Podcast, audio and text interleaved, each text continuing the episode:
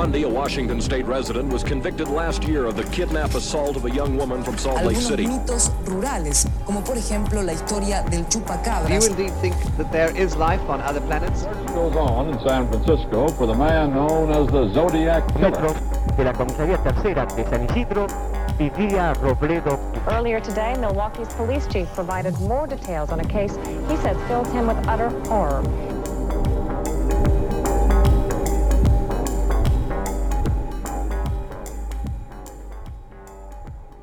Yo soy Pisandro Y yo soy Cherry. y esto es La, Sexta, Pata. ¿Cómo andás? Todo bien, eh, estoy contento porque tengo de nuevo mi computadora, porque estamos pudiendo grabar, porque básicamente si no la teníamos se iba a complicar un toque. Y vamos a encontrar alguna forma seguro, pero, pero bueno. Nada, ¿vos cómo estás? Estoy bien. Estoy bien, bien. Estoy bien. Bien. Estoy. No sé mucho qué decir al respecto. es que es como que la otra vez salió un montón porque hace un montón que no grabamos y es como que era no. Es que no estoy haciendo mucho, tipo, estoy trabajando, haciendo, jugando al Two Point Hospital, gran juego, creo que ya lo Sí. he recomendado acá. Diría haciendo cosas en la facultad, pero la verdad es que esta semana no me mandaron tantas cosas para hacer. ¿Viste algo, alguna peli? No. o sea, estuve viendo How I Met Your Mother. Creo que no sé si conté acá que lo estoy reyendo. No, o sea, yo ya no. lo vi, era como mi serie favorita cuando tenía tipo 16. Claramente no sería el caso ahora. Es como que reyéndola es muy terrible. Igual, la última temporada, por más que me enoja mucho porque tiene muy poco sentido como las resoluciones románticas, sobre todo dentro del grupo. Casi me hace llorar varias veces porque Oh, tiende muy al golpe sí. bajo del amor y es como que a mí eso me pega. Porque soy minita. Wow. Minita de alma, Minita más no de, piel. Uh, Cancelatres. Yo estuve viendo The Voice, o sea, los chicos, Ah, no la, la voz. voz. No, claro. Que es la serie esta de mm, Sí. Amazon Prime, que es como de superhéroes y es como súper turbia y como que el primer capítulo fue como wow y después como que la empecé a odiar y, y es como tipo una relación de te odio pero no te puedo dejar de ver, pero me gustas un toque. Igual me quedó pendiente... Qué sano eso. Sí, la relación tóxica. Las con- mejores relaciones. Me quedó el último capítulo de la segunda temporada por ver, que dije, bueno, voy a, voy a decir basta y me voy a poner a laburar Me parece bien. y lo voy a ver mañana o en algún momento el lunes quizás. Me parece bien que Sí. labures. Sí, sí, sí, totalmente. ¿Tenés algún saludo, alguna... Sí, tengo un saludo de cumpleaños, dos saludos de cumpleaños eh, para Euge Grandón y Rox Rox, que cumplieron ambas el 7 de septiembre. No sé Wow. cuánto cumplieron, pero feliz cumpleaños. Sea feliz la cantidad de años que estén teniendo, Cualquiera que sea. cualquiera que sea la edad que tengan en este momento.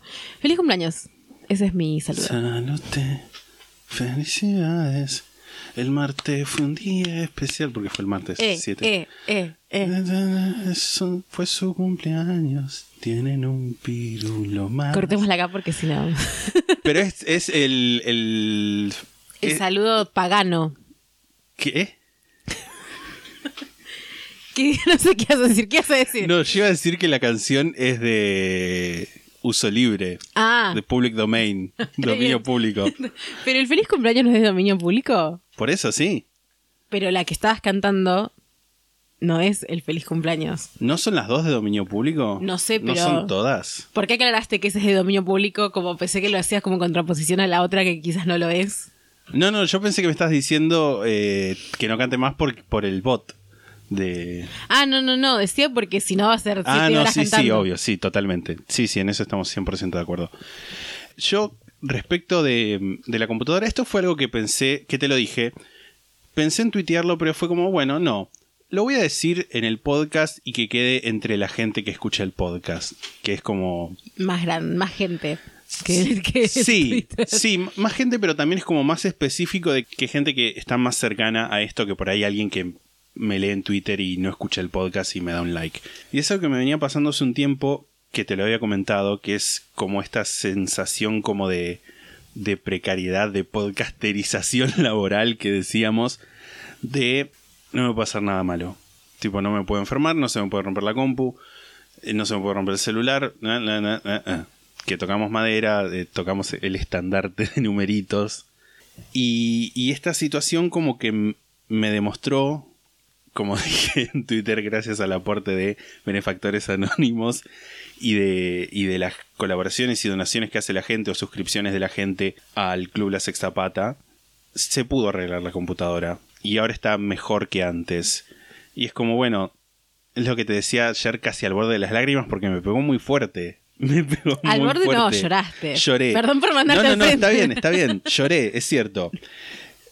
Como que me demostró que, si bien puede ser que esté en la cuerda floja, abajo no está el vacío. tipo, hay una red de contención de gente. Y nada, este, medio goma decirlo de ese modo, pero es como lo que sentí.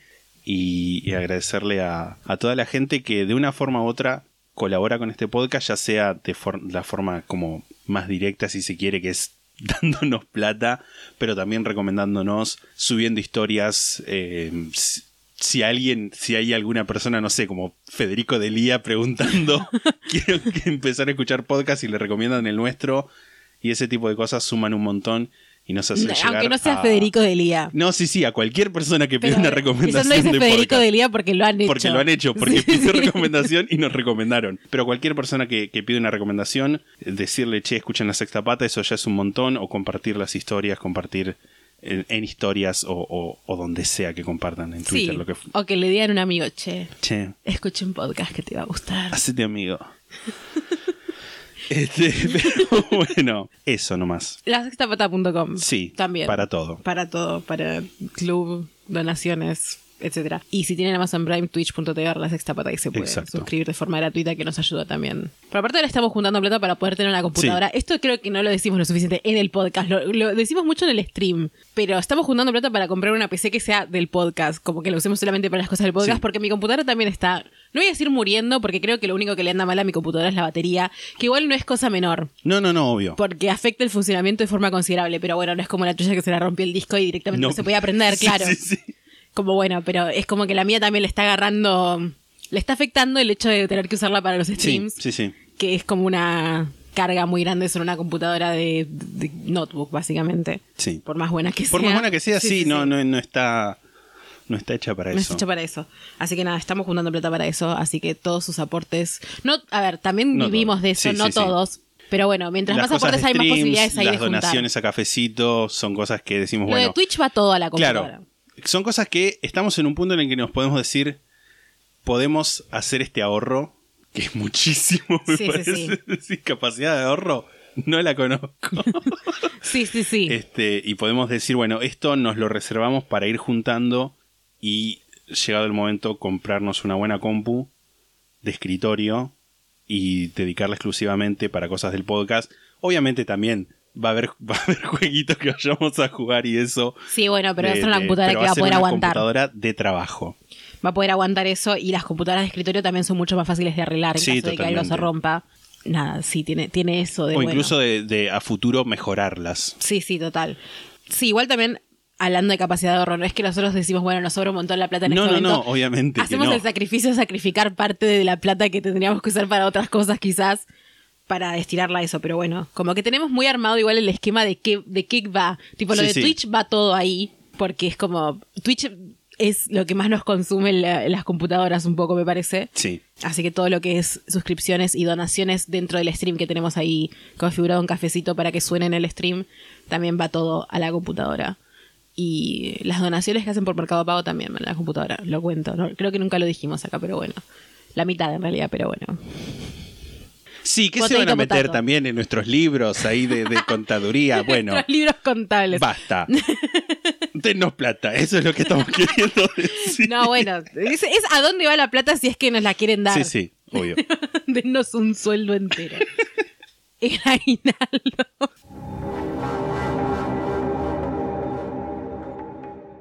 Cinco historias de una inválida imprudente y un poema para no perder la dignidad es el primer libro de la autora cordobesa y amiga de la casa, Lucrecia Gómez Boschetti, a quien quizás conozcan como Crulesia en Instagram.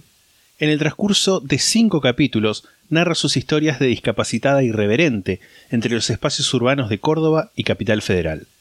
Experiencias cercanas a la muerte, breves pasos por páginas de Sugar Daddies, nuevas amistades y experiencias místicas son algunos de los temas que componen esta antología autobiográfica. Cinco historias de una inválida imprudente y un poema para no perder la dignidad ya está disponible a través de editoriallendija.org.ar. Y quizás yo aparezco en el libro.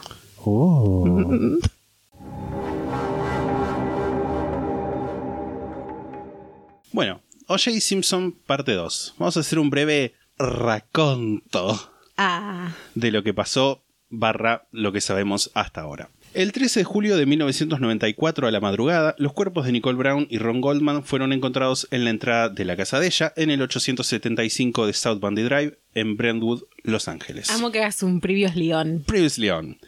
Nicole era la ex esposa del jugador de fútbol americano, actor y celebridad en general, O.J. Simpson. La policía, cuando descubrió que Nicole era la ex esposa, fue a la casa de O.J. en el 360 North Rockingham a avisarle. Cuando llegaron, encontraron una camioneta Ford Bronco blanca que había sido estacionada con apuro y que tenía unas pequeñas manchas de sangre. Pensando que había riesgo de que se hubiera cometido un crimen en la casa, los detectives Furman, Phillips, Van Atter y Lange saltaron la reja y le revisaron a la casa, no a la reja. Las, Ajá.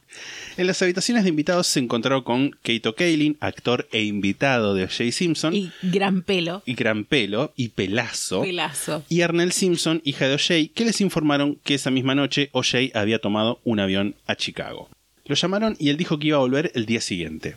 Mientras tanto, Furman encontró un, un pasaje, un pasillito al sur de la casa, donde había un guante muy parecido a uno que había en la escena del crimen en South Bundy Drive. Eso, sumado con la presencia de sangre en la camioneta y en la trotadora, les hizo darse cuenta a los detectives que estaban en un lugar donde había evidencia y por lo tanto necesitaban una orden de allanamiento. Trotadora representa. Sí, sí, sí. Es nuestra, esto es nuestra militancia política, es trotadora. Real. Real. También estuvimos hablando de la relación de O'Shea y Nicole del divorcio en 1992 por diferencias irreconciliables. Escuchamos una llamada de ella a la policía en 1993 denunciando que él estaba en su casa, forzando la puerta. Sabemos que él le había ofrecido, o sea, O'Shea le había ofrecido a Keito vivir gratis en su casa para que no le alquilara una habitación a Nicole, y cómo le estaba amenazando O'Shea a Nicole con denunciarla al IRS, o sea, su AFIP, su agencia de recaudación impositiva.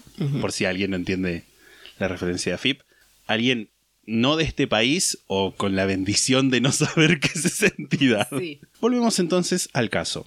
Bannater, cuando se dio cuenta que necesitaba la orden de un juez para entrar a la casa, llamó a la fiscal de distrito adjunta Marsha Clark, que había trabajado hacía poco con él, en un caso en el que también había pistas de sangre. Te voy a enviar una foto de Marsha Clark. Todas las fotos de las que vamos a hablar en este capítulo van a estar subidas a nuestras redes Instagram y Twitter. Es aparentemente una práctica común que un detective se contacte con un fiscal para preguntarle si ve viable que un juez vaya a aprobar una orden de allanamiento, lo cual tiene sentido porque al igual que un juez, un fiscal estudió derecho, así que supongo que es probable que tenga un mejor entendimiento sobre, o sea, más que un policía, ¿no? Sobre si una situación da las bases legales o no para pedir una orden de ese tipo. Marsha era bastante workaholic, o sea, adicta al trabajo, y no tenía mucho contacto con la cultura de masas, la cultura pop. Por eso no reconoció el nombre de O'Shea cuando Bannater le dijo que las pistas estaban en la casa del jugador de fútbol, si ese el actor de la pistola desnuda. Qué mujer igual. Me encanta. La amo. Diosa, recluida trabajando, no sabe quién es O'Shea. Marsha iba muy de vez en cuando al cine y su forma de relajarse era leer novelas sobre asesinos seriales. Us. La amo. Total. Us total. Al escuchar los hechos que le narraba Bannater, Marsha pensó que había evidencia más que suficiente como para asegurar una orden e incluso para arrestar a O'Shea. Bannater le agradeció, le dijo que iba a ver las cosas de un paso a la vez, colgó y empezó a escribir la declaración que tenía que presentar para obtener la orden de allanamiento, que un juez firmó entrada ya a la mañana. Los detectives volvieron con esa orden al mediodía, casi al mismo tiempo que O'Shea llegaba de su viaje a Chicago. Vamos a hablar muy brevemente de la vida de O'Shea. Nació en San Francisco el 9 de julio de 1947, cáncer para los que no tienen casa, hijo de James y Eunice Simpson y el tercero de cuatro hermanos. Tuvo una infancia complicada, el padre no estuvo presente y la madre trabajaba de noche en el San Francisco General Hospital, Hospital General de San Francisco, aunque es Sí. transparente y mantenía como podía a la familia, o sea, la madre. Estuvo en una pandilla, una gang que se llamaba Persian Warriors, o sea, guerreros persa, y estuvo un tiempo muy breve en un centro de detención juvenil. Su vida iba a cambiar, según contaría más adelante, cuando por arreglo de un adulto preocupado, fue como la única referencia, alguien se preocupó por él y le, le organizó un encuentro con un jugador de béisbol, Willie Mays, y pasó la tarde con él hablando de deportes, y ahí el objetivo de O'Shea en la vida se centró en alcanzar justamente el estilo de vida que había visto en la casa de Jace. En propias palabras de O'Shea, era la primera vez que veía el caldero de oro al final del arco iris, en referencia al, al cuento de que al final del arco iris hay un duende con Un oro. niño make a wish. Eso es Sí, básicamente. Totalmente, sí, sí. Estudió en la USC, University of Southern California, o Universidad de California del Sur, donde ganó notoriedad como jugador de fútbol americano y después, en su vida, pasó a ser jugador profesional. Un detalle que vamos a notar como para más adelante en este mismo capítulo es que la USC es una universidad predominantemente de gente blanca. Hay un montón de detalles técnicos sobre yardas, partidos ganados, ligas, Super Bowl, un montón de cosas que no entiendo y como "Ugh", me aburren. Pero bueno, lo importante es que sepan que fue un jugador muy destacado. fue un jugador muy importante y tuvo muchas yardas y toda la gente lo celebraba y esas cosas. Hasta su retiro en 1985. O sea, después de eso lo seguían celebrando, pero en 1985 se retiró y ahí fue cuando se casó con Nicole. Que esto lo dije en el, Episodio pasado. en el episodio pasado. O sea, como que lo di a entender, pero no, no lo explicité. Ellos se casaron y ocho meses después nació la primera hija de ellos, Sidney. Y, es- es- o sea, esto es porque él no se casó con Nicole hasta que ella estuvo embarazada. Tipo como, quizás por obligación de, uh, la embaracé, me tengo que casar. Puede ser especulación, pero venían saliendo ya dos meses, dos años. Ok. Y se casó recién al mes de que ella estuviera embarazada. Compliquetti eso. Compliquetti, sí. Jeffrey Tobin describe que después de retirarse, O'Shea vivió una adolescencia perpetua, viviendo entre juegos de golf y largos almuerzos rodeado de aduladores. Ah, me encanta eso igual. Es una, una buena vida. Los, almuer- los Rodeado de. Sí, Esa gente que tiene alrededor, tipo gente que le chupa el culo, me parece Sí, fascinante. sí. Tipo, no sé si sería esa persona, pero tipo que chupa el culo o la que se deja chupar. ninguna el de las dos, Ok. me parece. Porque es como que es cansador. Sí, olvídate. Tipo, una vez por semana, capaz. Bueno, por ahí una vez cada tanto, tipo como en un meet and greet de la sexta parte. No, no, no. Pero bueno, entre su trabajo como comentarista deportivo, actuación e inversiones de negocios, a fines de los 80 ganaba casi un millón de dólares al año, que son como dos millones y medio de dólares actuales. También que es para lo que me preguntabas en el capítulo pasado de cuánto ganaba él por año, o sea, ganaba un millón de dólares por año y le estaba dando 120 mil a Nicole en concepto de manutención. que no es tanto. Igual también siento que para lo que es Hollywood, Sí, no es tanta plata. O sea, para lo que es gente famosa en Hollywood. Sí, sí, me imagino que no. Además, también él, él era como. No era como ultra famoso. Era muy reconocido, sí, pero no era como. ¡Wow! Sí. O'Shea era una persona muy carismática, firmaba autógrafos todo el tiempo, era cortés con sus compañeros de trabajo. Varios empleados de NBC Sports, donde trabajó un tiempo, contaban que era el único talento, o sea, la única celebridad de los que trabajan ahí, que les daba regalos de Navidad. Y tenía una particularidad simpatía por oficiales de policía que iban a la casa en Rockingham a comer barbacoas y usar la pileta. Comer asadito. Mm, Fue esa amistad con oficiales que le fue particularmente útil el primero de enero de 1989. Un llamado al 911 por una disputa doméstica. Nicole, adentro de la reja, les gritaba a los oficiales: Me va a matar, me va a matar. Estaba vestida solamente con un corpiño y un jogging, tenía el labio cortado y ensangrentado, el ojo izquierdo con un moretón azul y negro, otro moretón en la frente, y en el cuello tenía una marca que innegablemente era la de una mano humana.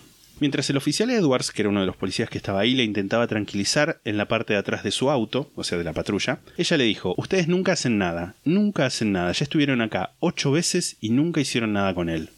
Edwards le dijo a Jay que lo iba a tener que llevar a la estación de policía, pero Jay le respondió que todo esto era un asunto de familia y que era la primera vez en ocho veces de las que había ido la policía que le decían estos. O'Shea aceptó ir con la policía, pero dijo, bueno, estoy en bata, me voy a ir a cambiar, ya vengo. Se subió a su auto y se escapó. Tranqui. Sí. Lo que siguió fue que Nicole firmó un informe policial y el caso se le asignó al oficial Mike Farrell. El 3 de enero, Farrell se comunicó por teléfono con O'Shea, que le dijo que habían tenido una discusión que se había ido de las manos y que se había convertido en una pelea mutua como de lucha, nada más. Tipo, le dijo como wrestling match, tipo como una pelea, no sé si como de boxeo, Sí. pero como, como de deporte, más o menos le dijo. El día siguiente, Nicole fue a hablar con Farrell y también le. Y también ella minimizó lo que había pasado, diciendo que no quería presentar una denuncia formal, pero se mostró interesada en obtener una mediación informal con la oficina del fiscal. Sin embargo, como Nicole había firmado el informe, quedaba a disposición del fiscal si se iba a juzgar o no a O'Shea por abuso conyugal. Esto, sin embargo, era un poco difícil porque la única testigo que tenían era Nicole y ella no quería declarar para una denuncia formal, y esto se sumaba al hecho de que si se mantenía la versión de O'Shea, que había sido una pelea después de una noche de tomar por Año Nuevo, quizás no pudieran conseguir una sentencia. Sin embargo, como dije hace unos minutos, tanto O'Shea como Nicole le habían dicho al oficial Edwards que esta era la octava vez que iba a la policía por una situación de ese estilo. Farrell preguntó entre los policías, pero nadie admitió haber ido a la casa. Después de un tiempo, uno de los oficiales habló y el 18 de enero de 1989 presentó un memo encabezado a quien corresponda. Lo voy a leer porque es cortito. Durante el otoño o invierno de 1985 respondió a una disputa familiar en el 360 de North Rockingham. Al llegar observé a dos personas en el frente de la propiedad, un hombre negro caminando en la trotadora y una mujer blanca sentada en el vehículo llorando. Pregunté a las personas que vi si eran los residentes, a lo que el hombre negro respondió: Sí, soy el dueño, soy O'Shea Simpson. Mi atención se concentró en la mujer que estaba llorando y le pregunté si estaba bien, pero antes de que pudiera hablar, el hombre negro, Simpson, interrumpió diciendo: Es mi esposa, está bien. En el transcurso de mi conversación con la mujer noté que estaba sentada frente a un parabrisas roto. El auto era un Mercedes-Benz, creo. Y le pregunté, ¿quién rompió el parabrisas? La mujer respondió, fue él, señalando a Simpson. Golpeó el parabrisas con un bate de béisbol. Al oír la declaración de la mujer, Simpson dijo, yo rompí el parabrisas. Es mío, así que no hay problema acá. Me volví hacia la mujer y le pregunté si quería hacer una denuncia y me dijo que no. Parece raro recordar este evento, pero no todos los días uno responde a la casa de un famoso por una disputa familiar. Por esta razón, este incidente se quedó indeleblemente grabado en mi memoria. El oficial que escribió esto no era otro que Mark Furman, quien años después iba a encontrar la sangre en la manija de la camioneta Bronco y el guante en la casa de O'Shea. The plot thickens. The plot thickens. No sé si te acordás que había dicho. Yo dije que Furman había comentado. Yo estuve una vez en la casa por Sí. una disputa familiar.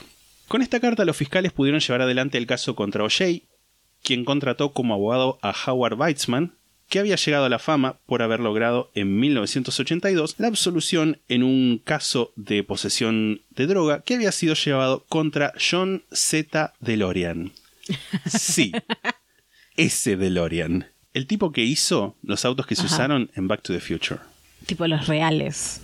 Los reales. Porque el DeLorean era un auto real. Sí, sí, Juan Carlos DeLorean, Y esto que me literalmente. estás mostrando es DeLorean, no es el abogado. No, no, este que te estoy mostrando es Howard Weitzman con O'Shea. Esto es no es de este momento, no es del 89 la foto, pero es la única foto de esa época más o menos que encontré de, de este señor, que es el que está de traje en primer plano, Sí, sí, adelante sí. de todo. Eh, el resto de las fotos eran fotos más recientes donde el tipo está ya sí, con sí, los sí. años. Imagino. Un detalle que me llamó particularmente la atención es, eh, mirá qué gamba el camarógrafo. Eh, sí, a- solo a vos te llama la atención eso. No, cállate. Weizmann hizo que O'Shea, al momento de enfrentarse a los cargos, declarara no oponerse a los mismos, que es legalmente lo mismo que declararse culpable, pero tiene otra, otra óptica con la prensa. Tipo, no es que se declaró culpable, sino que no se opuso a los cargos. Mm. Eh, Long story short, o sea, abreviando un poco, le ordenaron pagar una multa de 470 dólares, Wow, Nada. qué cantidad. libertad condicional por dos años, 120 horas de servicio comunitario, e ir a terapia, counseling, o sea, no es lo mismo en sí terapia que counseling, pero bueno, terapia, dos veces por semana. El servicio comunitario no lo cumplió presentándose ante la oficina que legalmente asigna los trabajos, sino que por cuenta propia decidió organizar un evento de caridad para el Camp Ronald McDonald, una institución benéfica para niños con cáncer, en el Hotel Ritz-Carlton en la ciudad balnearia de Laguna Beach, donde tenía una casa de vacaciones. ¿Y con eso cubrió las 120 horas? Tss, Ah, Confrontado por el juez en septiembre del 89, OJ argumentó que pasó más de las 120 horas que le habían indicado, hablando con representantes de Coca-Cola, de Hertz, la empresa de alquiler de autos, de Reebok y del mismo hotel Ritz-Carlton. El juez le preguntó, si no hubiera sido ordenado por la corte, ¿hubiera hecho lo mismo? A lo que OJ respondió que definitivamente no la cantidad de horas que trabajó en esto, pero que lo hizo porque quería demostrarle a la corte sus buenas intenciones, añadiendo sarcásticamente, aunque parece que no es una causa noble para esta sala. Pero el bife que le pega a soy el juez, ¿qué te pasa? ¿Cómo no es? ¡Cállate! No, sí, totalmente.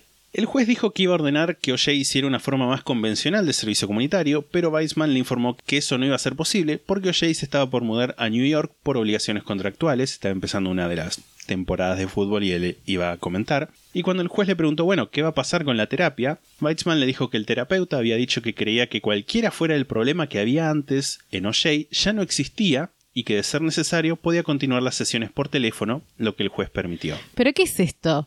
En, lupanar, que el abogado dice esto es así y se hace como dice el abogado. No, no, no. No es así. Exactamente. Así no funciona el mundo. No es así. Por este tema, OJ no volvió nunca más a la corte. A fines de ese año dijo en un programa de ESPN, tuvimos una pelea, los dos fuimos culpables, nadie salió lastimado, no fue nada importante y lo superamos. No fue nada importante. Volviendo al presente del relato, ¿no? Volvemos al 13 de junio de 1994, el día siguiente al asesinato de Nicole Ron. OJ llegó a su casa en Los Ángeles, en Brentwood, al mediodía.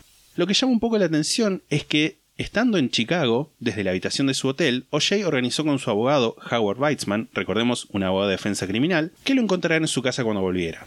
Así que, ante la casa del 360 de North Rockingham, se formó una pequeña comitiva integrada por Weitzman, la secretaria de OJ, que se llamaba Katy, que es la que, a la que llamaron para averiguar dónde estaba, el abogado de negocios de OJ, que se llamaba Skip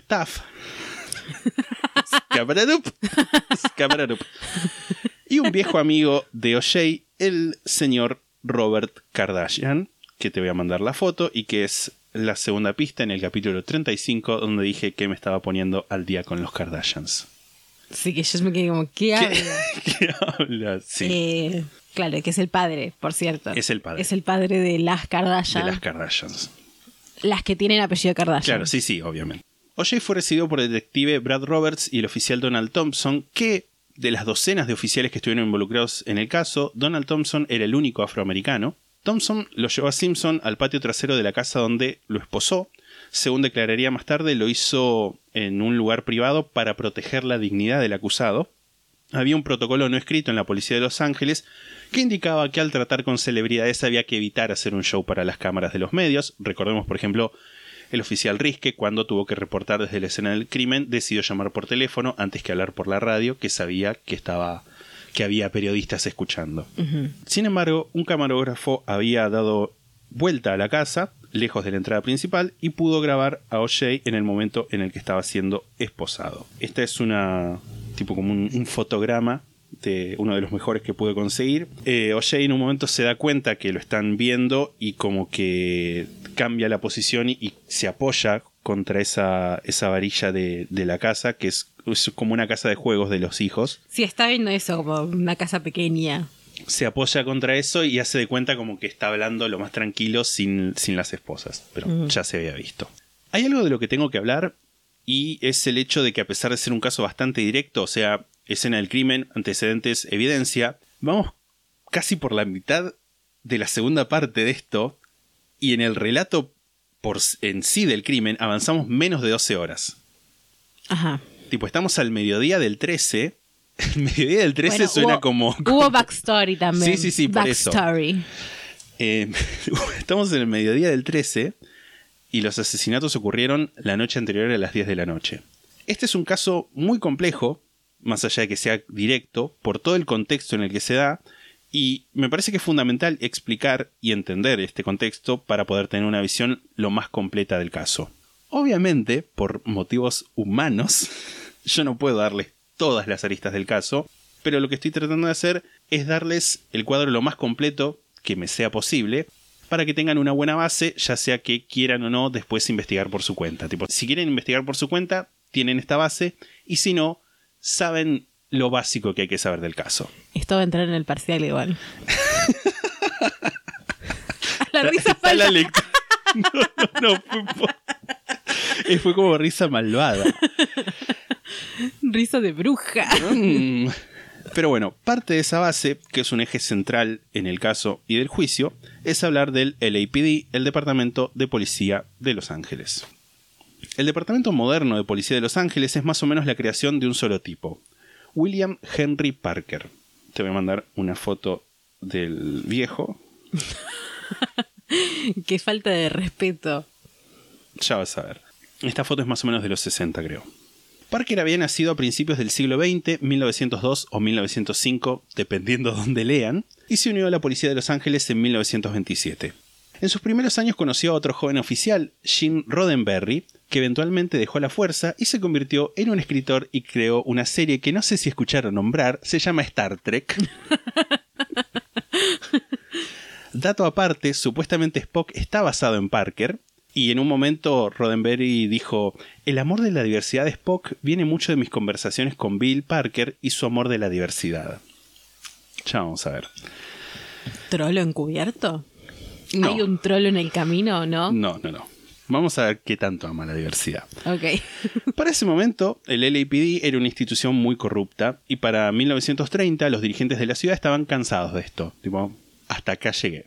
Contrataron policías de otros lugares que buscaban la profesionalización de la fuerza, mejoraban el entrenamiento, atacaban la corrupción y trataban de asegurar el trabajo de, de la policía lejos del ámbito electoral. Porque había como, tipo así como hay lugares donde se eligen los fiscales, tipo se votan, bueno, cargos selectivos dentro de la policía.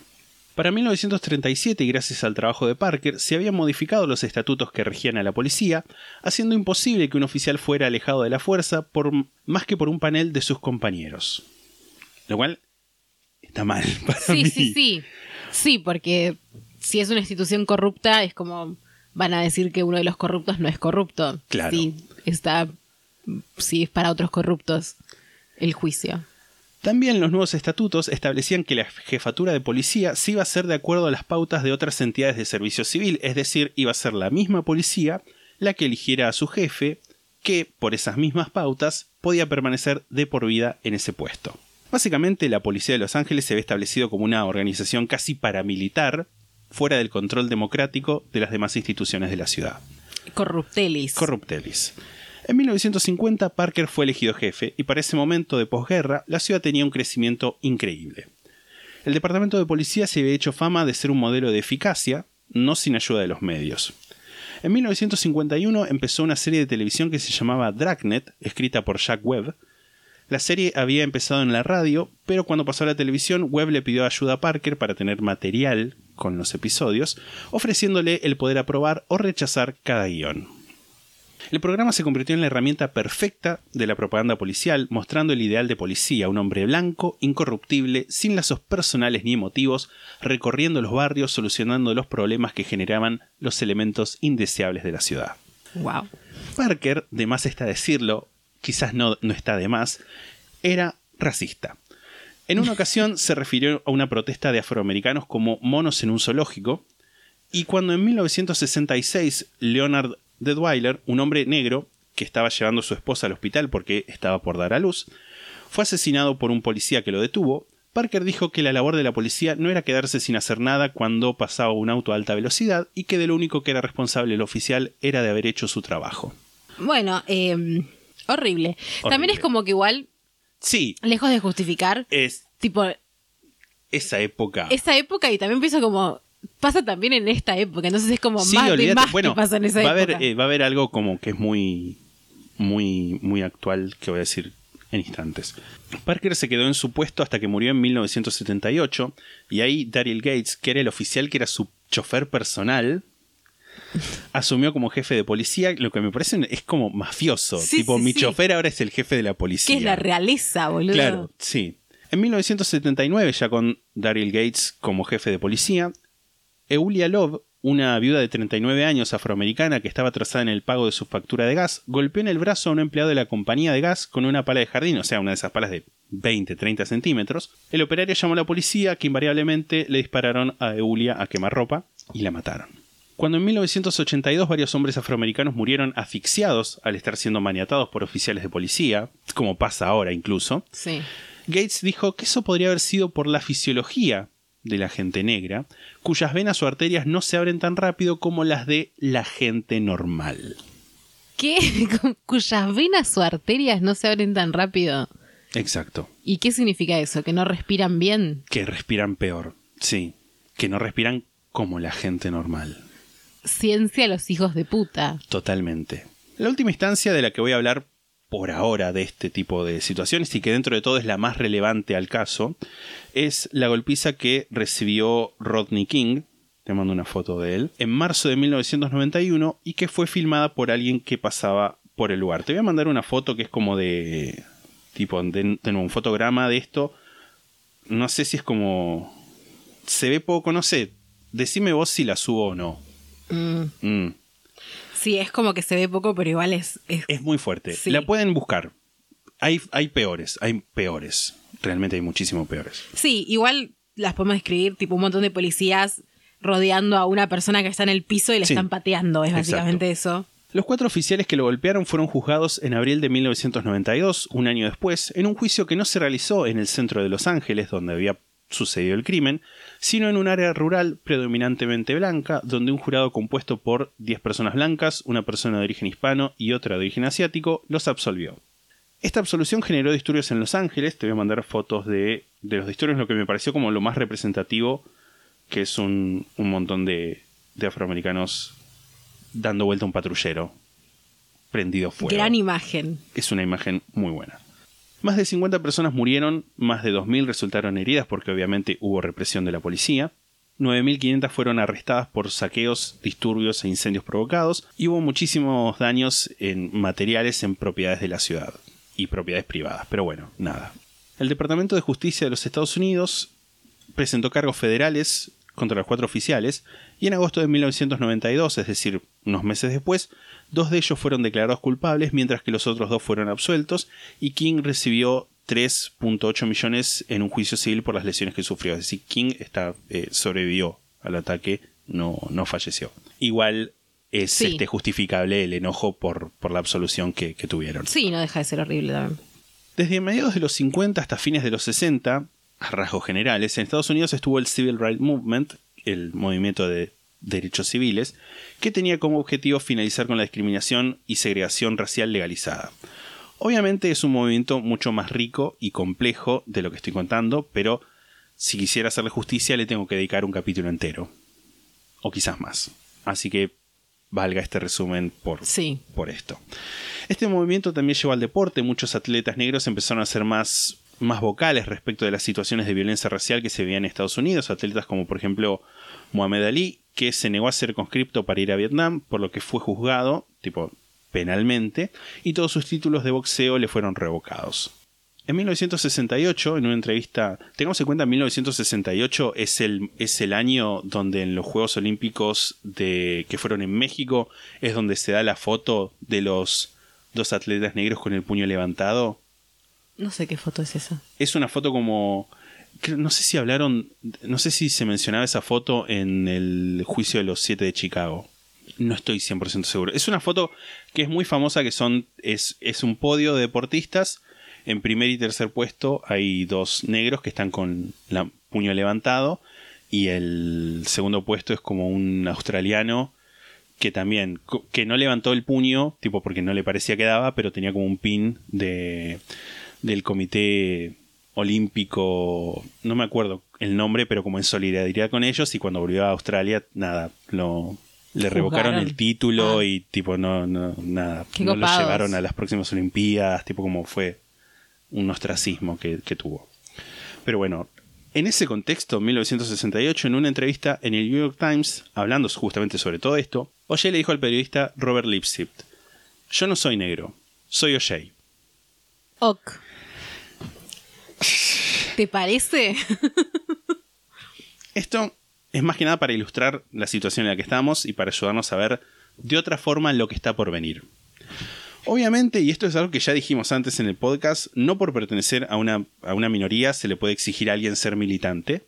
No, obvio. Es totalmente válido sentirse por fuera de, de esas luchas por reivindicaciones, pero no sé si recordamos lo que conté más arriba, que le agrega un grado más de complejidad. Durante todo este tiempo, OJ era amigo de la policía de Los Ángeles y les abría las puertas de su casa para que comieran barbacoa y se bañaran en su pileta. También es fuerte pensar, porque, o sea, una cosa es que digas no estoy de acuerdo, nada, lo que acabas de decir vos, y otra cosa es decir yo no soy negro, soy OJ, Claro. como directamente flasheando pertenecer Sí, a sí. los blancos.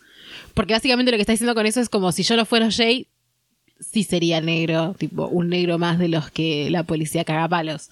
Claro. Tipo, eso es lo que yo leo Bueno, entre. Es que de hecho hay este, un documental que es eh, OJ Made in America, del que vi muy poco. Un, un amigo de la infancia dice: Bueno, él cuando fue a, a la Universidad del Sur de California, como que se quedó como en un ambiente rodeado todo de blancos. Él se quedó como eh, tipo hipnotizado por la.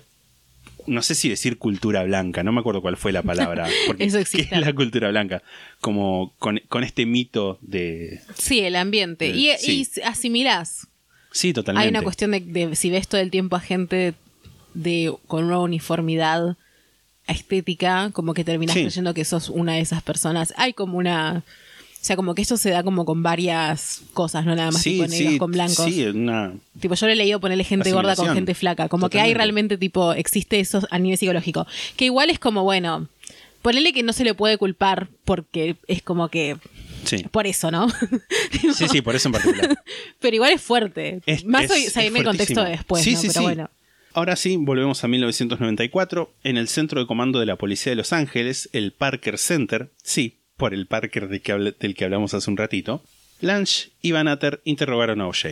El interrogatorio es medio confuso. Escuché una parte, tipo audio, están las grabaciones disponibles en YouTube, y del resto fui leyéndolo. Le preguntan a OJ por una venda que tiene en su mano izquierda, recordemos la misma mano de la que habría sangrado el asesino, según las pistas de la casa de Nicole. OJ les contesta que se lastimó en Chicago, que se puso nervioso cuando la policía lo llamó y le contó sobre la muerte de Nicole. Los detectives le dicen, ah, entonces te cortaste en Chicago, tipo como para que no quede duda. OJ se desdice, dice que en realidad lo tenía de antes al corte, pero en Chicago se volvió a abrir la herida. Dice que se acuerda de haber sangrado en la casa y también de camino a la camioneta Bronco, a la que fue porque tenía que agarrar su celular. Y no le volvieron a preguntar, a pesar de que OJ dijo, sí, sí, me abrí el corte, me abrí la mano, nunca le aclaró con qué, cómo, de qué forma. OJ dijo que había llevado al recital de su hija unos pantalones negros y unas zapatillas Reebok que dejó en la casa. Los detectives no le preguntaron dónde dejó la ropa y es ropa que al día de hoy no fue nunca encontrada. Pero sin embargo, OJ se ofreció voluntariamente a someterse a un examen de sangre. También hay una, una cosa que es como muy... no se termina de entender cuando lo dice él, cuando dice, bueno, yo estuve acá, estuve allá, estuve en el recital de mi hija, después fui a verme con mi novia, pero después volví a comprarle flores a mi hija en el recital y después volví a mi casa y es como súper laberíntico lo que Tenía dice. novia after Nicole, Sí. después de Nicole. Sí, sí, no me acuerdo el nombre, pero tenía, tenía novia. En los medios se criticó el trabajo de Weizmann por dejar que OJ respondiera preguntas, ya que es en perjuicio del acusado el comprometerse a una versión de los hechos tan pronto en una investigación. Weizmann se defendió varias veces diciendo que él había intentado evitar esto, pero la decisión es en última instancia del cliente, y considerando el ego de OJ, dice Tobin en el libro, sin dudas pensó que podía, hablando, salir de los problemas, tipo talk his way out of problems, of his problems. Claro, creía que tenía una labia suficiente Exacto. para decir no, no, yo no. Y no me acuerdo si esto es algo que efectivamente contaste o lo que mostraron en las películas o series que vimos, pero es más o menos lo que pasaba con Monzón. Mm. Es que tiene similaridades. Es que tiene Yo creo que el tema de similaridades. similaridades. Yo creo que el tema de deportistas asesinos hay mucho de esto de, Sí. de como creer que estás por encima y creer que tenés labia. En realidad sos bueno en el deporte. Sí, no sí. significa que sos bueno en otras cosas, quizás. Sin embargo, salir, escaparse de los problemas hablando es un poco lo que pasó. Los detectives no repreguntaban, no le pidieron que fuese más específico con sus respuestas. Un interrogatorio en estos casos puede llevar varias horas. Vanater y Lange estuvieron 32 minutos con OJ. 32, 32 minutos. minutos fue todo el interrogatorio, más allá de tener evidencia considerable que lo incriminaba. Los fiscales de la causa, cuando más tarde escucharon la grabación, se dieron cuenta de que se había desperdiciado una oportunidad increíble y se referían a esa entrevista como el fiasco. Wow. Durante el 14 y el 15 de junio, el criminalista Colin Yamauchi estuvo haciendo análisis sobre las muestras de sangre. Hizo un test de ADN, algo que en ese momento no era práctica común, sino que se hacía otro test que no era el de ADN, pero el jefe, su jefe le dijo, por la relevancia del caso, es necesario que se haga un test de ADN. El resultado fue el siguiente, las, gotas de sangre encontradas en la casa de Nicole coincidían con las de O'Shea, con características que solo comparte el 7% de la población en todo el mundo. En el guante que se encontró atrás de la habitación de Keito había coincidencias con una mezcla de sangre de O'Shea y las dos víctimas. La mañana del jueves 16, los fiscales decidieron que tenían evidencia suficiente como para pedir el arresto de O'Shea. Bill Hodgman, se escribe H-O-D-G-Man, Hodgman, debe pronunciarse, asumo, que era director de operaciones, no quería apresurarse, pero sabía que los fiscales tenían razón. Acá es una foto de Hodgman abrazado con Marsha. Había que arrestar a Simpson. El jueves a la noche habló con Bob Shapiro, con Robert Shapiro. Que te Pero no estaba arrestado ya o, está- o estamos hablando de cosas que pasaron antes del arresto que me acabas de mostrar hace un rato, el que el de la casa. Es claro, eso no lo aclaré. Ahí lo esposaron. Ok. Y después fue Weizmann y dijo, no, no, sacale a las esposas. Y fue como, bueno. Ajá. No hubo un arresto formal en el sentido de que no se dijo Claro. ningún cargo, No no, se se, le leyeron los los, Miranda los rights. De hecho, en la, en la entrevista, eh, que es la de los 32 minutos, le dicen, bueno, entendés que todo lo que digas puede ser usado en tu contra. Como que es pre-arresto, pero igual le dicen todo eso. Pero bueno, el jueves a la noche, Bill habló con Robert Shapiro, que es este señor, que había reemplazado a Weitzman como abogado de Shea. ¿Por qué? Ya te contaré. Shapiro le había prometido a los detectives que O'Shea se iba a entregar cuando ellos quisieran, siempre y cuando no lo arrestaran. O sea, va a ir él voluntariamente, no vengan a arrestarlo. Quedaron que el viernes 17 a las 8.30 de la mañana, Lange, ¿te acordás el, el señor con cara de cansado con el que vos te identificaste? Iba a llamar a Shapiro a su casa para informarle oficialmente los cargos y que a las 11 O'Shea se iba a entregar en el Parker Center, de donde iba a ser trasladado a la corte para recibir formalmente la acusación, un proceso que no lleva más de 5 minutos. Y a las 11.45 los fiscales iban a llevar a cabo una conferencia de prensa informando todo esto, todo esto muy rutinario, muy perfectito, muy planificado, muy todo Con hasta los minutos.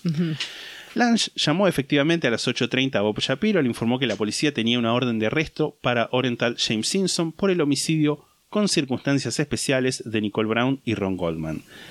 Circunstancias especiales es como un espectro amplio de agravantes que hay en- dentro de la ley en California. En este caso el agravante era que era un doble homicidio. Shapiro se dio cuenta de dos cosas inmediatamente. Era un cargo que podía tener pena de muerte como condena, y el hecho de que fuera justamente con circunstancias especiales significaba que, por las leyes de California, O'Shea no iba a poder ser liberado bajo fianza e iba a tener que esperar preso hasta la fecha del juicio.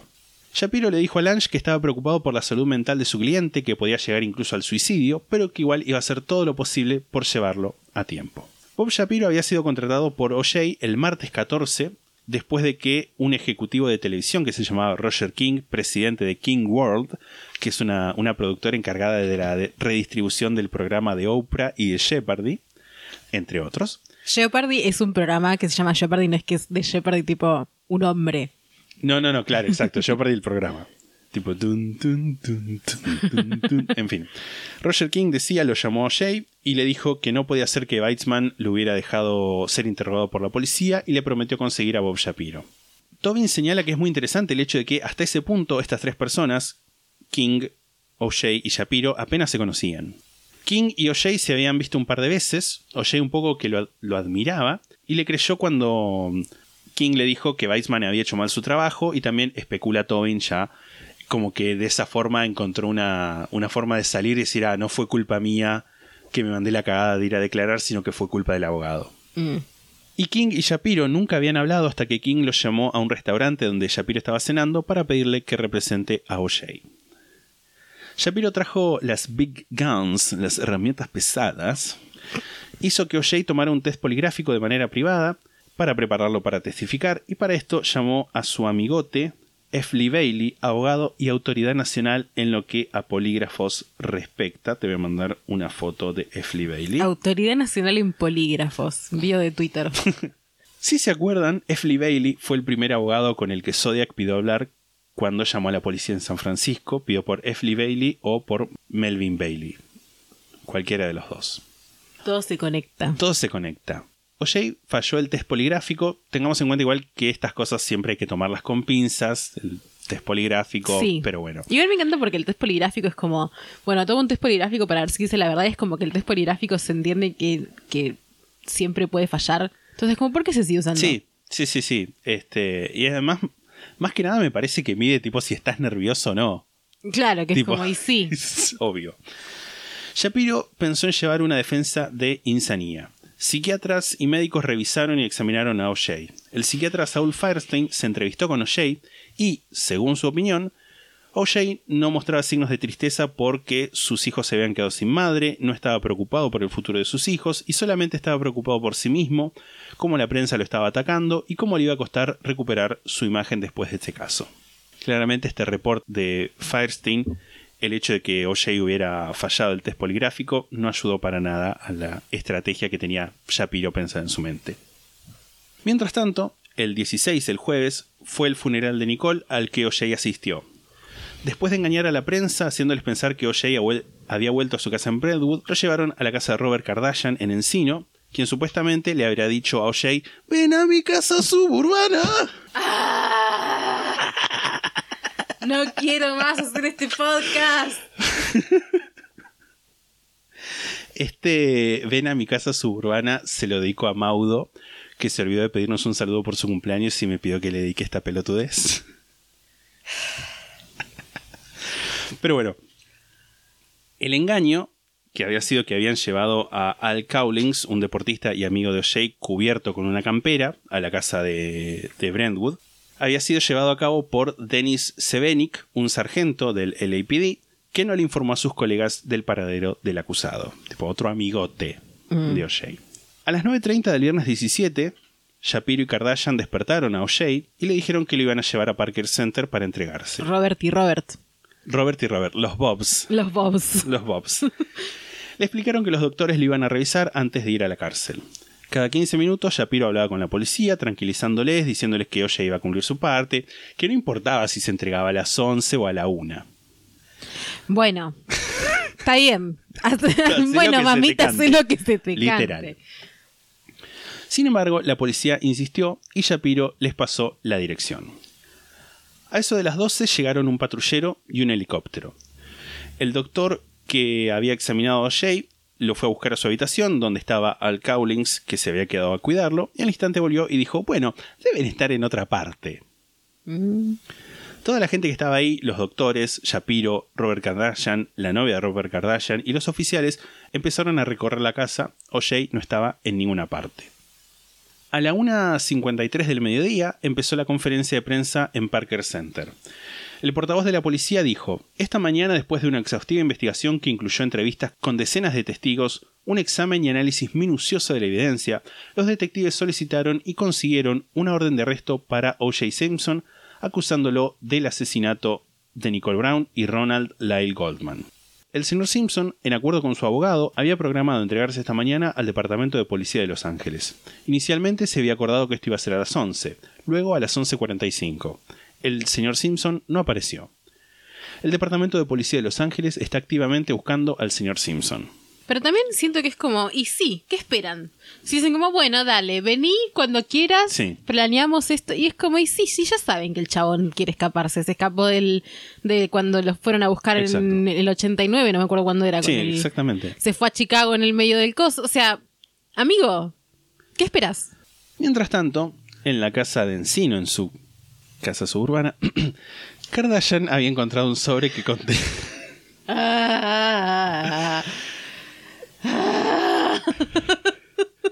Kardashian había encontrado un sobre que contenía una carta escrita por O'Shea, una carta un poco larga que no la voy a leer entera, pero en la que decía que no tenía nada que ver con el asesinato de Nicole, que la amaba y que siempre la iba a amar, y que si habían tenido algún problema era porque él la había amado mucho. Mm. Le agradecía por su amor a todos sus amigos, decía que lo lamentaba por la familia Goldman, que entendía su dolor. Mm, sí, raro. Es como... Es como, ay Dios, es que es tan de golpeador todo eso, tipo, si hice algo es porque Sí. te amo mucho, tipo, te amo tanto que te tengo que cagar a palos, es re de golpeador. Y escucha lo que viene. Voy a citar textualmente los últimos párrafos. Nicole y yo tuvimos una buena vida juntos. Toda esta prensa sobre una relación inestable no es más que lo que cada relación de largo tiempo experimenta. Todos sus amigos van a confirmar que yo fui muy amoroso y comprensivo con lo que ella estaba atravesando. Muchas veces me sentí como un esposo o novio maltratado, pero la amaba. Que eso le quede claro a todos, y haría lo necesario para que funcionara. No sientan pena por mí. Tuve una gran vida, grandes amigos. Por favor piensen en el OJ verdadero y no en esta persona perdida. Gracias por haber hecho especial mi vida. Espero haber ayudado en la de ustedes. Paz y amor, OJ. Qué discurso tan de velita de fiesta de 15, boludo. Pero aparte eso de tipo, o sea, sí, re golpeador, esto de, ay, la estaba ayudando, me sentí maltratado. Y es como, bueno, la verdad que no es normal que una relación No, no. larga, porque aparte cuánto estuvieron, no estuvieron tanto como para decir, bueno, Eh, sí. Y ellos se casaron en el 85 y habían llevado dos años. Ponele que en el 83, 84 empezaron a salir. Él todavía casado con la esposa anterior. Y en el 92 se separaron. 10 años. Todo bien. O sea, nada, ningún, ninguna cantidad de años No, no, no. justifica el maltrato para nada, igual, ¿no? para nada. Pero es como, yo creo que una relación larga puede tener peleas, pero no tanto como para que rompas un parabrisas, Totalmente, ponele. totalmente. O, o- U o otras le ro- cosas, o la ¿no? cara de, de Sí, sí, Nicole. sí. Pero incluso ya el parabrisas es un Ya montón. muchísimo. O Sí, sea, sí, la sí, violencia sí. física de más, pero Pero esa, sí, sí, totalmente. Cuando firmó Paz y Amor O'Shea, en la O de sus iniciales dibujó una carita feliz. wow, es que de- quinceañera behavior, boludo. Sí. Esa carta la leyó Kardashian en una conferencia de prensa a eso de las 5 de la tarde afuera de su casa. Para varios esto sonaba como una nota de suicidio y los periodistas se unieron a la búsqueda de Simpson. Shapiro dijo que los psiquiatras estaban de acuerdo con la interpretación de la carta como una nota de suicidio y a través de las cámaras le pidió a Simpson que se entregue. y es que es re nota de suicidio igual. Sí. Nota de suicidio, nota de voy a desaparecer a México y no me van a ver nunca más. Totalmente. Alrededor de las 6 y 20, un automovilista en el condado de Orange notificó a la policía haber visto a Simpson en un Ford Bronco blanco conducido por Al Cowlings. La policía arrastró algunas llamadas realizadas por Simpson desde el teléfono móvil del vehículo y a las 6.45 un oficial de policía efectivamente vio al Bronco dirigiéndose hacia el sur por la Interestatal 405. Cuando el oficial se acercó al auto con las, con las sirenas prendidas, Cowlings gritó que Simpson estaba en el asiento de atrás del vehículo apuntándose con un arma en la cabeza. El oficial retrocedió, siguió el vehículo a 56 km por hora, que es como lento para una autopista interestatal. Sí, pero que hay otros autos. Sí, sí. Sí, no sé. Pidió asistencia y varios patrulleros se sumaron a la persecución junto con más de nueve helicópteros. Te voy a mandar una foto de lo que, si ves el video, hay, hay videos, es como medio eh, Sí, lo he visto. ridículo. Lo he visto La video. persecución es como muy, es, es una persecución lenta. Mm. A mí lo que me, me perturba de las persecuciones, siempre que veo videos de persecuciones de yankees, que siento que aparte una persecución es algo muy yankee. No sé Sí. si acá pasa tanto esto de que tipo te decían con un helicóptero. No. Me pone muy nerviosa el resto de los autos. Porque imagínate ir por la autopista tipo y ver pasar Sí, sí. un auto, bueno, en este caso quizás no a toda velocidad, No, sí, en este caso no. pero en general a toda velocidad perseguido por un por un- uno o más de un patrullero. Yo me cago en las patas. Same. Esta Ford Bronco blanca no era la de O'Shea, sino era la de Al Cowlings, porque se ve que todos tenían una Ford Bronco blanca en ese Claro, era momento. el, era el auto de moda. Y esta efectivamente es la pista número 3 que estuvo en el capítulo 36, cuando dije ganas de subirme a una camioneta blanca, a una camioneta Ford y escaparme. Fue por esto. Los medios transmitieron la persecución en vivo. Pete Arbogast, un tipo, no un presentador deportivo de la USC, de la Universidad del Sur de California, y Oran Sampson, un productor de la estación, se contactaron con el ex entrenador del equipo de fútbol americano de la universidad para que saliera al aire e incentivara a Simpson a abandonar la persecución. McKay estuvo de acuerdo, pidió a Simpson que se estacionara y que se entregara en lugar de suicidarse. Lang en ese momento se acordó de que tenía el teléfono del celular de O'Shea y lo llamó varias veces. Eventualmente se contactó y pidió que arrojara el arma por la ventana y O'Shea le respondió que era el único que merecía ser lastimado y que iba simplemente a irse con Nicole. Era el único que merecía ser lastimado. O sea, eso, eso no te da como una Sí. cosa de culpita ahí. Las tres grandes cadenas de televisión estadounidense, ABC, CBS y NBC, y CNN, al igual que las agencias de noticias locales, todas interrumpieron su programación habitual para transmitir la persecución en directo. Se estima que hubo más o menos 95 millones de espectadores a nivel nacional viendo la, la persecución. Mientras que NBC continuó con la transmisión de la cobertura de la quinta final de la NBA entre los Knicks de New York y los Houston Rockets en el Madison Square Garden, el juego fue transmitido en un pequeño cuadrado en la esquina de la pantalla, mientras que un periodista cubría la persecución. Te voy a mandar una imagen. Qué de loco esto, eso también, es- ¿no? Es como Tener que elegir, tipo, la prioridad. tipo, mostrar en, en- en el recuadro el partido de básquet y, y en primera plana la... Claro, es que es una de esas cosas. Sí, sí. Siento que esto ya no pasa como. Tan, bueno, tanto no diría que ya no pasa. Esto de, No. bueno, si no lo ves en la tele en ese momento te lo perdés. Eh, bueno, justo en, la- en las fechas en las que estamos hablando de esto, tipo 9, 11, lo mismo. Es como en ese momento sí. tenías que verlo por la tele, ahora está todo en internet. Sí, obvio. Pero. Pero bueno, era como tenías, tenías que prender la tele y ver lo que estaba pasando porque era algo que sabías que era como muy importante para. Justo en el caso de Jay Simpson, es que es importante, porque es, que algo sí, que claramente se iba a hablar después y bueno, se habla hasta el día de hoy también. Totalmente. Las ventas de Domino's Pizza durante la persecución fueron tan altas como en un domingo de Super Bowl. O sea, Tipo, la gente compraba pizza para ver la persecución. Para ver la persecución. Compraban pizza. Rubean pizza. Bueno, ¿sabes? Está bien. O sea, no, es- no está bien. Está mal, pero no tan mal. Sí. Miles de espectadores y curiosos llenaron pasos a, a nivel del camino eh, recorrido por, por la procesión de- del, del Ford Bronco y las policías atrás.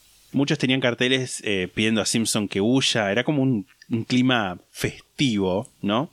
Y fue descrito como un evento social y televisivo que ayudó a catapultar el éxito de los canales de noticias de 24 horas que en ese momento recién estaban empezando. Wow. Así que nada, si a alguien no le gusta, no sé, esos programas de las 5 de la mañana de TN o de alguna otra Redespiertos. red, claro, esos programas de gente dura.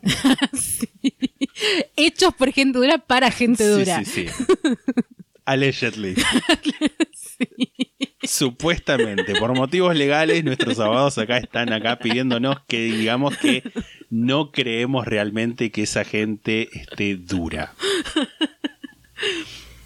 Es un chiste. Pero bueno, Huele a sandía en una mañana de verano. no basta, la pude sacar de mi mente. Voy a estar otro año con eso en la cabeza. ¿Pasó un año eso? No sé. Bueno, El tiempo es algo muy confuso realmente. La persecución terminó a las 8 de la noche en la casa de Brentwood de mm, O'Shea, 80 kilómetros después de, de la persecución. Se quedó en el Bronco por unos 45 minutos. La policía después lo dejó entrar a su casa por una hora, como si ya no hubiesen, no le hubiesen dado suficientes libertades, pero bueno, entra a tu casa, sí, todo tranqui. Tranqui, sí. O'Shea habló con su madre, tomó un vaso de jugo de naranja, lo que le pareció gracioso a los periodistas en el momento, porque Ah, después O'Shea. Orange Juice, Sí, sí, sí. y se entregó. En la camioneta se encontraron 8 mil dólares en efectivo, un cambio de ropa, una Magnum 357 cargada, un pasaporte, fotografías familiares y una barba y bigote falsos. O sea, no se iba a suicidar. Ah, ja, ja, ja, ja, qué risa. ¡Qué carcajada! Nada de esto se le mostró al jurado como evidencia en el juicio del que vamos a hablar en el próximo capítulo. Antes de enojarse porque Lisandro le, va a dedicar otro capítulo, realmente el juicio es algo que merece un capítulo Sí. aparte, me parece. Sí, sí, sí, el juicio es, es- es su propia cosa. Sí, sí, sí. Su propia es como otro caso, sí. Totalmente. Eh, nada, eso. Ya, ya sé qué pensás del, del Sí, caso en general, pero ¿hay algo que... ¿Te conté algo que no sabías? No sé si que no sabía, probablemente que no me acordaba. Seguro. Sí, sí, sí. Más probable eso. Más probable eso, pero me me gusta igual reescucharlo todo bajo tu investigación. Sí, yo, por ejemplo, si bien eh, había visto bastante del caso, no sabía lo de la... O sea, sabía que había habido esa, esa entrevista al principio en la que él había hablado solo, pero no sabía que habían sido 32 minutos, lo cual es poquísimo. Sí, es muy poco. es re poco.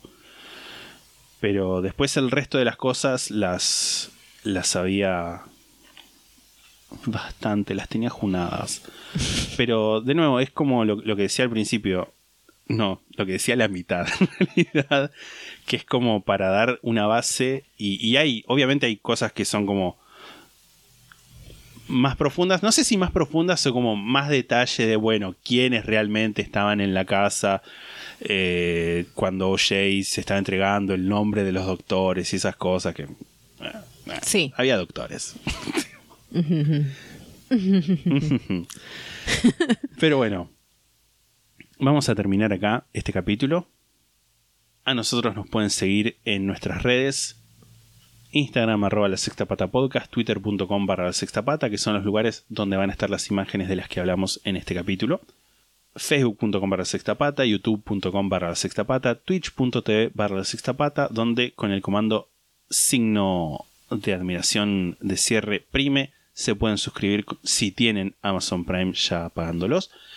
Y en la sextapata.com tienen una invitación para nuestro servidor de Discord. Si quieren suscribirse a Club La Sexta Pata, en la sextapata.com están los links, se pueden suscribir en pesos o en dólares. Y si quieren darnos alguna donación única, en vez de comprometerse a darnos plata todos los meses, que eso es básicamente lo que es el club, pueden también ahí en pesos o en dólares, en la sextapata.com están los links. Gracias de antemano. Si nos escuchan en Spotify o en algún lugar donde puedan seguirnos, síganos. Y si nos escuchan en algún lugar donde pueda dejarse una reseña, una calificación, déjennos la nota más alta y unas lindas palabras para que las pobres almas en desgracia que no encuentran el True Crime en su vida lo puedan hallar. Si tienen alguna historia de oyentes, la pueden mandar a la sextapata.gmail.com. Hay 11 volúmenes 11 que volúmenes. pueden ver, escuchar, deleitar sus oídos Mm, mm, mm, para saber también más o menos a dónde apunta. Hay una playlist que la hizo eh, nuestra querida oyente Car Salazar, que no me recordamos cómo se llama, pero seguro que si ponen historias de oyente la sexta pata en Spotify les va a aparecer, que son Exacto. todas las historias de oyentes y dura como 18 horas, lo cual me parece increíble y hermoso a la vez. Y si tienen alguna pyme o emprendimiento, pueden a través de la sextapata.com contactarnos para obtener el paquete La Sexta Pata para pymes y emprendedores y anunciar en este podcast pujante y competitivo. Eso es todo, nos vamos a volver a encontrar el domingo próximo con la tercera parte del caso de O.J. Simpson. Chao. Chao.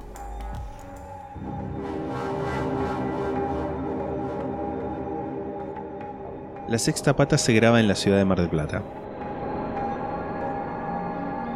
La portada fue diseñada por Melanie Devich, a quien pueden encontrar en Instagram como arroba no hago dibujitos. La música es The Soft Whispering Truth por Lingua Ilustra y fue editada por nosotros para la intro de este podcast.